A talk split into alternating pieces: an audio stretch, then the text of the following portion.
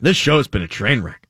But we like train wrecks here on the Crowley Show. We don't mind it. We don't mind when there's chaos. We don't mind when things are bizarre. We don't mind when we have Will Graves, Jerry Dulac, my grandmother, and then Bill Peduto all back to back to back to back on the show. And we do now have the mayor of Pittsburgh. He is Mayor Peduto. Mr. Peduto, thank you so much for taking the time today. I just wanted to make sure that your grandma's not upset at me about the road conditions.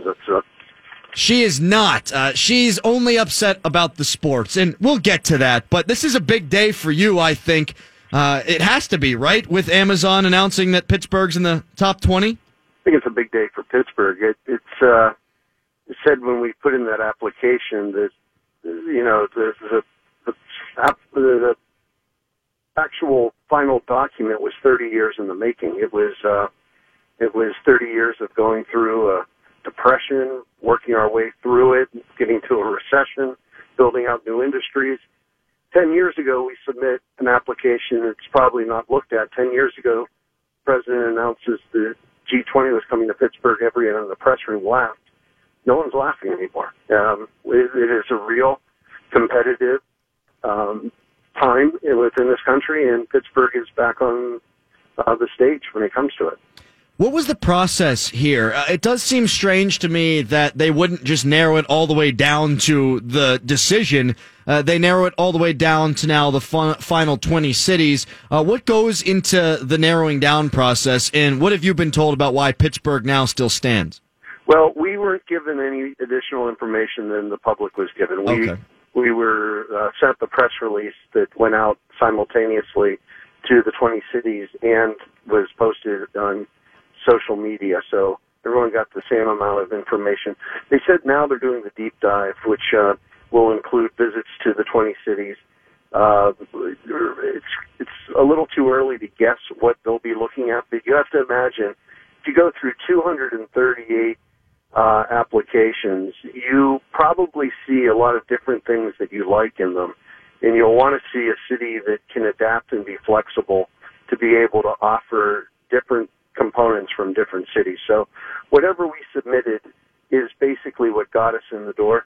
What will get us to win this thing is our ability to be flexible and responsive and to be able to compete against the other cities. What gives you that faith that Pittsburgh can compete against some of these other cities? I mean, Boston, New York, Philadelphia, big cities across the country. Los Angeles, I mean, you're Chicago. Toronto. So in Toronto, you're looking at a couple of different variables. Number one, you want to be able, and they've really talked a lot about workforce development, to be able to create a pipeline of people to be able to fill these jobs. Not necessarily just looking to import people, but having a homegrown base. We have that. And not only do we have it, but we have it in a way that allows us to compete against Austin and Boston. But here's the difference. You can't afford to live in those cities.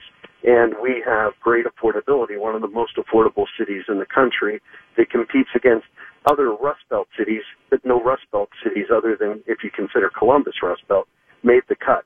We're the only one. And then they're looking at different factors of quality of life and livability. And even though we're a smaller city, we have all the different things that big cities have, and we can offer those as well. And once you take those factors into account and you put the Pittsburgh narrative behind it, that story of how we built America and then we fell and then we brushed ourselves up and we stood up on our own again, that's something I think Amazon would want to brand itself around. And to look at ways where people are critical in Seattle and say, no, a company like this can come in and help the entire community and rebuild an entire community. I think that puts us in a very unique position. Well, just that, Mayor, Bill Peduto joins us here on the Crowley Show. What would this bring to Pittsburgh? How many jobs would it create? I mean, obviously we're still ahead in the process here, but what does this mean to this region, not just the city? Yeah, it's they're committed to 50,000 jobs over 17 years. And if you think about the city, we used to have 700,000 people who lived in it. Today we have about 310,000. So we have places for these people to live. In fact, Allegheny County used to have 1.6 million. We only have 1.2 million now. Mm. There's communities that would actually see growth that haven't seen anything for 50 years. It would increase our gross domestic product for what we're able to export out of here immensely. It would add to our tax rolls and the opportunities to build new schools, fix our bridges and roads, hire people who we need to be in critical public safety positions, and provide Pittsburgh not only with those $50,005 billion worth of investment, but all the spin-off effects of smaller businesses and up the food chain and technology that would come here as well. It is the single biggest economic development proposal potentially in American history. And because of that, and because of, I mean, the sheer size of just the physical brick and mortar location, where would this be built? I mean, how far have the thoughts gone there? Well, the whole proposal had to be submitted with all of that information down to the cost per square foot. And because, unlike some other cities, we're not dealing with public land, we're dealing with privately owned land and private developers, that information would not have been given to us, and we would not have been able to even be in this position if it were made public. Those companies that own that land have requirements for how much per square foot, the infrastructure needs, of all this other information that they don't want their competitors knowing. So the areas of development that were submitted within the city are areas where there's large areas of land that's ready for development, that's primed and ready to go. And we sort of presented it as a menu. Here's the different options. Here's the bigger areas where major development could happen. Here's smaller areas where different things could happen, and presented them with a full array of options to meet what they were asking for in the proposal. Mayor Bill Peduto joining us here on The Crowley Show. All right, now moving off the Amazon thing, how many times have you seen Cheap Trick? Because I heard you've seen them a lot. It's definitely over 15, probably somewhere between 15 and 20. I don't know why Joe, our producer, he knows everybody's musical secrets, and he told me to ask you that question. He didn't tell me why, but he told me to ask you the question. Let's tell Joe this. I actually traveled to Boulder, Colorado, where my buddy was living back in the 90s, to see them at the Fox Theater.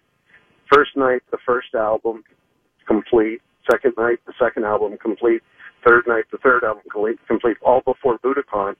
And since we bought all three in the VIP package, got to meet up back then. Last thing here for you, Mayor Bill Peduto joining me here on The Crowley Show. Can we make Bob Nutting sell the team? Can we make this happen? So there have been so many people on Twitter who are very, very serious about this and asking me to go through the lease to find out if there were any conditions that were presented since the use of public money was involved that would require a performance basis. And there aren't. I'm a lifelong Pirate fan, and I feel exactly how everyone else feels. At the very times that it seemed like we were right at the door, we didn't see what other small market teams saw, which was that big investment. And now with the contracts coming up, all we're seeing is another 5-year or 7-year plan.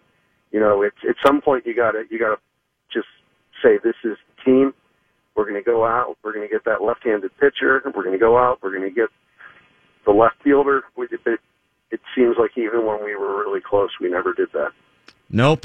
Really appreciate the time. Thanks for everything that you've done, and hopefully this all winds up working out. When do you have any idea when this would be announced, how long that process is going to take? They were very vague about it when we spoke to them back in October. They said 2018. So we've got some time to put together the next proposal. Everything that we've done so far, it's just like making the playoffs.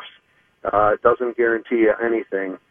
One thing I would ask, just from your callers, what was the thing that angered them the most? Because there's a lot of angry Yinzers. Was it the time management in the last minute, the onside kick, the McCutcheon trade, the Cole trade, or the streets in Pittsburgh?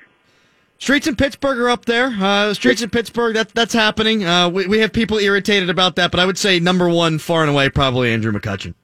Yeah, because he was such a part of the city. No doubt about it. Thanks a lot, Mr.